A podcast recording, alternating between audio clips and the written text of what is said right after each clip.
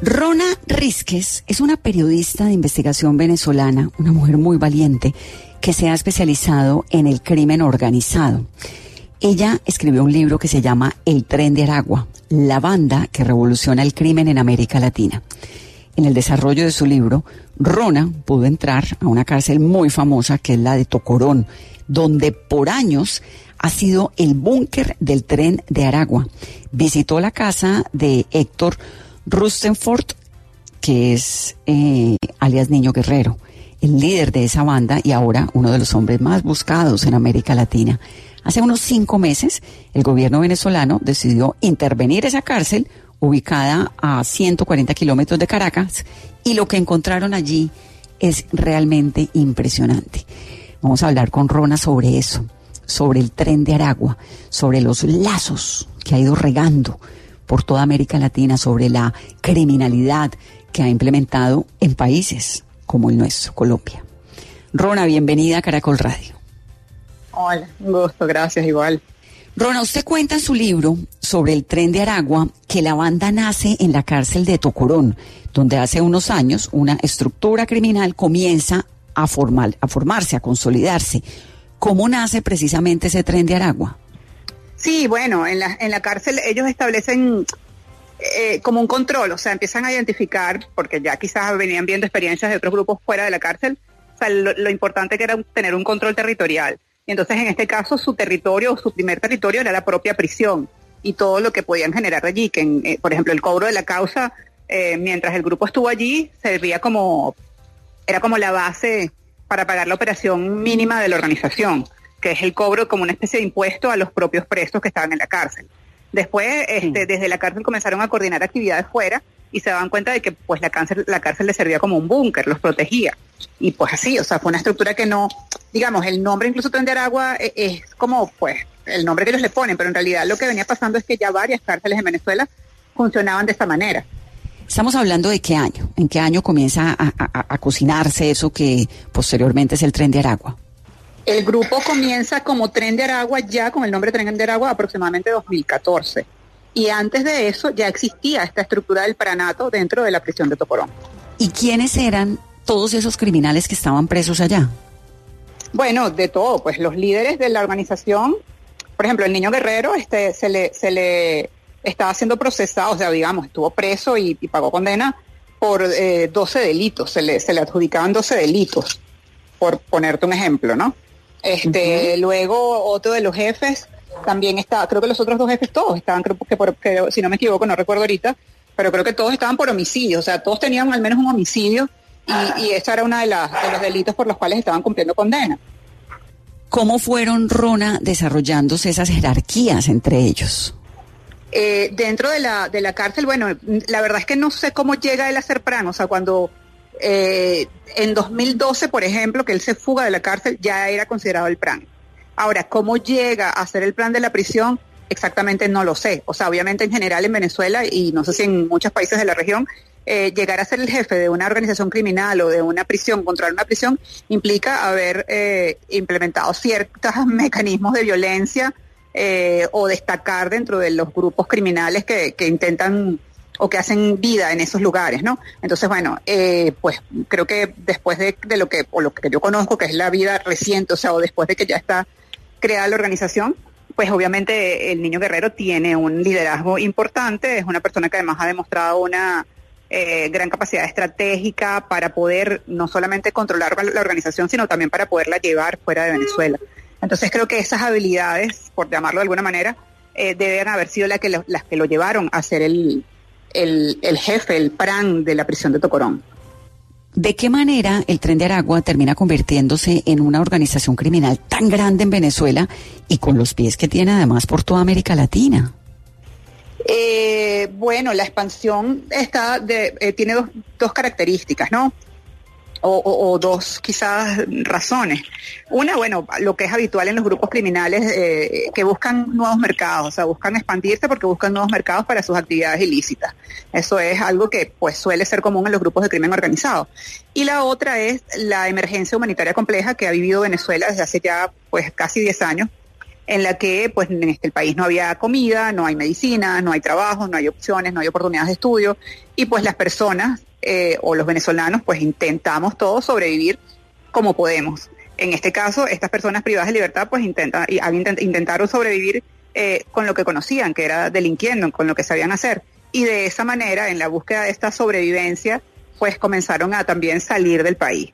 Eh, ¿Qué hicieron? Bueno, intentaron seguir el rastro de los venezolanos migrantes porque los venezolanos son sus, primeras víctimas. O sea, cuando ellos llegan, primero se convirtieron en traficantes de personas, en, se convirtieron en personas que, que, están vinculadas en el delito de trata y explotan a mujeres migrantes venezolanas. Y además, eh, ellos extorsionan a los migrantes venezolanos en los países a los que los migrantes van. O sea, porque los amenazan, porque saben que los migrantes conocen el grupo y tienen miedo. Entonces, bueno, se aprovechan de, eso de que son los muchos de los migrantes no no tienen documentos eh, para poder estar en estos países entonces bueno toda este, esta condición de vulnerabilidad pues ellos han sacado provecho de eso ahora Rona uno se pregunta escuchándola a usted y leyendo su libro cómo es posible que de una cárcel salga toda esa maldad em, con una permisividad tal vez de las autoridades o cómo fue esa relación, cómo ha sido esa relación con el tren de Aragua y las, y las complicidades, si es que las ha habido. Bueno, sí, e, en algún momento, lamentablemente uno lo que supone es que pues ha habido una inacción por parte de las autoridades que llevó a que el tren de Aragua se convirtiera en lo que hoy conocemos, pues eso es probable. Eh, no sabemos si era que las autoridades no tenían conocimiento de exactamente lo que pasaba en la prisión de Tocorón. Eh, eso no, no, no es claro, pues, o sea, cuando se hizo la toma de la prisión, pues no hubo, eh, se hizo la toma y, se mostró todo lo que allí pasaba, pero todavía, y bueno, en ese momento se detuvo a personas de, al director de la prisión, a funcionarios de la Guardia Nacional, presuntamente porque, bueno, tenían responsabilidad o alguna responsabilidad en todo esto que venía pasando dentro de esta cárcel. La toma de esa prisión la hace el gobierno venezolano el 20 de septiembre del 2023. Es decir, que llevaban ya delinquiendo casi 10 años, ¿no? Es en ese momento en el que se descubren todos esos lujos que, hemos podido conocer desde adentro o antes ya se sabían. Sí, así es, exactamente. Allí había piscina, zoológico, eh, discoteca, restaurantes, locales comerciales, era una ciudad, o sea, la prisión era una ciudad con, comodidades, por decirlo de alguna manera.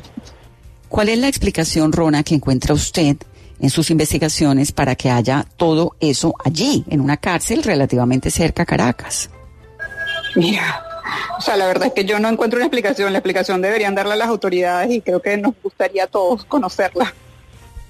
¿Cómo es su relación de periodista con las autoridades de Venezuela? Me imagino que les debe parecer hartísimo una periodista contando todo lo que nadie quiere que se sepa, sobre todo en un país donde la democracia es tan cuestionable como Venezuela. Bueno, las autoridades en Venezuela, eh, afortunadamente, eh, varios meses después de la publicación del libro y de, y de los llamados y, las alertas internacionales que, hicieron algunos gobernantes, entre ellos la alcaldesa de Bogotá, eh, las autoridades pues tomaron medidas y pues eh, no solo cerraron la prisión de Tocorón, sino otras que tenían condiciones similares. Entonces creo que bueno, que de alguna manera esa es una, una, una validación de la investigación que yo hice y que presenté en mi libro. Este, creo que de alguna manera las autoridades eh, reconocieron, admitieron lo que estaba pasando allí, lo que mostraron, lo que, lo que dijo el ministro de Relaciones Interiores, pues obviamente era parte de lo que estaba yo relatando en mi libro, ¿no? Entonces creo que, pues nada, eso eh, es lo que pudiera decirte sobre eso, ¿no? Rona, ¿cómo es su vida como periodista en Venezuela en medio de tanta represión que hay?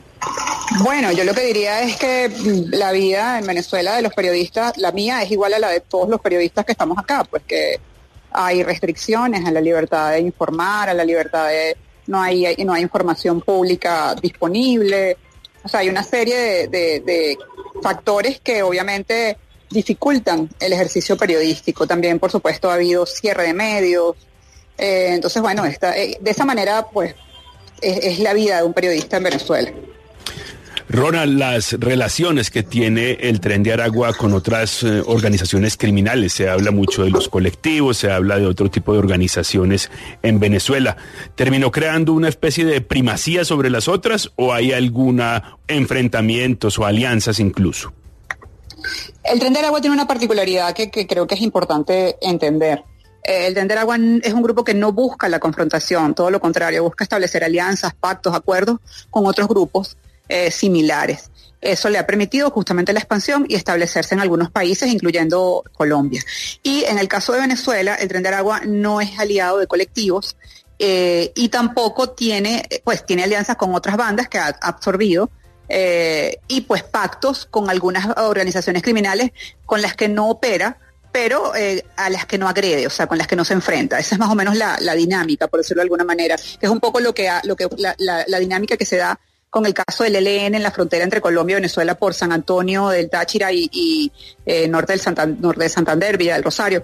O sea, ahí opera el tren de Aragua de un lado y del otro lado el ELN y pues simplemente conviven las dos organizaciones criminales sin, sin tener una alianza, pero tampoco tienen enfrentamientos constantes, sino que, bueno, eventualmente cuando alguna de los dos grupos quizás viola algún acuerdo, pues el, otro grupo reacciona, pero no es que haya un enfrentamiento y armado en esa zona permanente entre estos grupos. Rona, eh, actividades del tren de Aragua, porque bueno, si me habla del ELN, sabemos que son múltiples las actividades de extorsión, de alguna renta de narcotráfico, incluso con los temas petroleros, ordeñando, como decimos acá, los oleoductos. El tren de Aragua está dedicado sobre todo a qué? Extorsión, hurto, eh, trata de personas en un principio, ¿no? El tren de Aragua tiene un portafolio criminal de unos eh, 20 delitos y son delitos muy diversos que van, como bien lo comentaba, desde la extorsión, el narcotráfico, el microtráfico de drogas, la explotación sexual o trata de mujeres migrantes, eh, el tráfico de migrantes, eh, la minería ilegal, la, comercialización de chatarra, o sea, son, es una gama amplia de, delitos, el sicariato, el secuestro, o sea, es una variedad bastante amplia de delitos. Usted nos habla de esa relación con el ELN, de una relación que puede ser, digamos, de soportarse y compartir algunas de esas rentas. ¿Qué más se sabe de la llegada a Colombia? Porque en Bogotá ya se habla de la presencia del tren de Aragua y uno entiende que en la frontera eso sea fácil de alguna manera, entre comillas, pero ya el avance hasta la capital, ¿cómo se da, cómo se da ese avance? Y si hay entonces nuevas complicidades.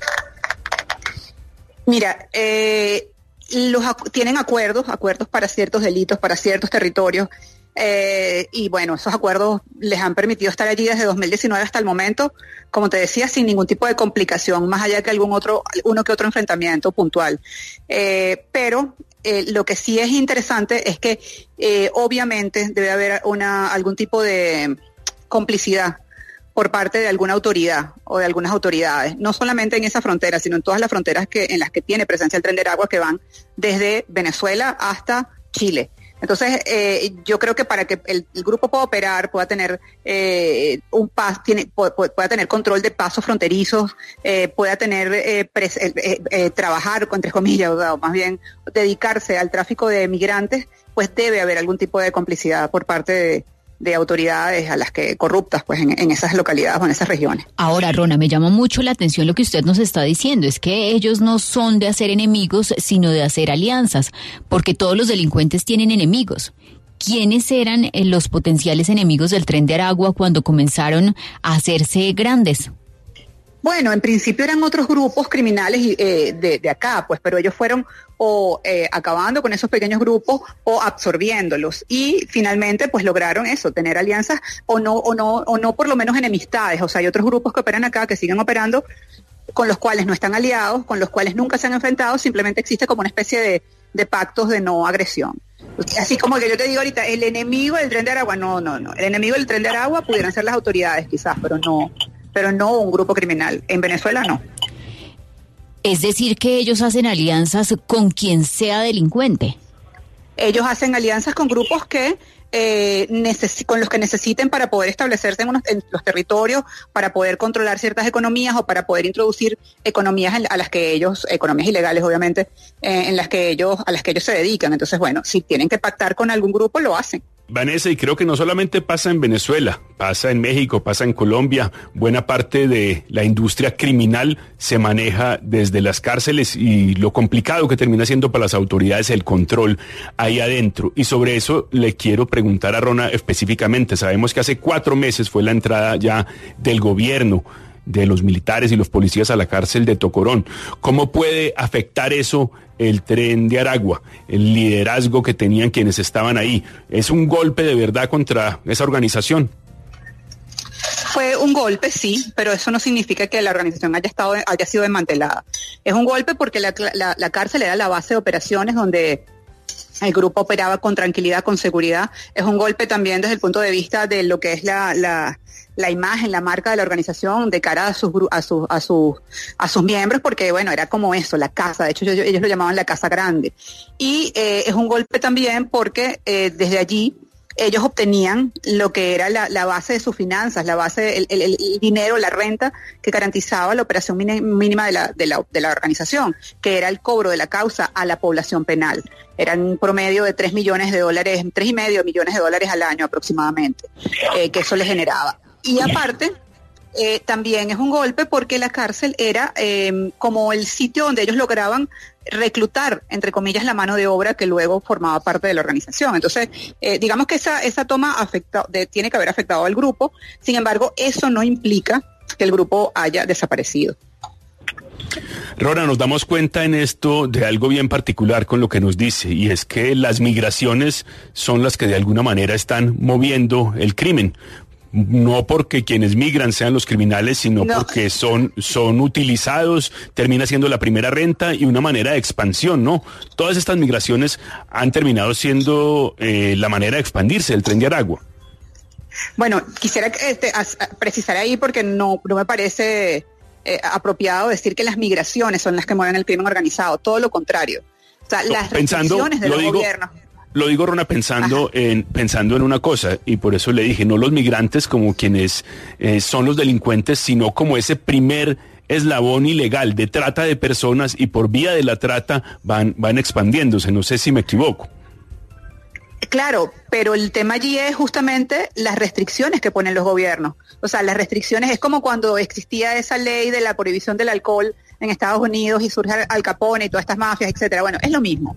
O sea, esas restricciones, bueno, las mismas restricciones al, al, a, la, a, la, cocaína y todo este tema. O sea, todas esas restricciones que en algún momento y en la sociedad en que hoy vivimos, pues terminan siendo, convirtiéndose en una, en un filón o en un nicho de negocios que aprovechan lamentablemente el crimen organizado. Entonces, las restricciones que ponen los gobiernos, que obviamente tienen derecho también a decidir quién entra y no a sus territorios, etcétera, pues, o sea, a, establecer regulaciones.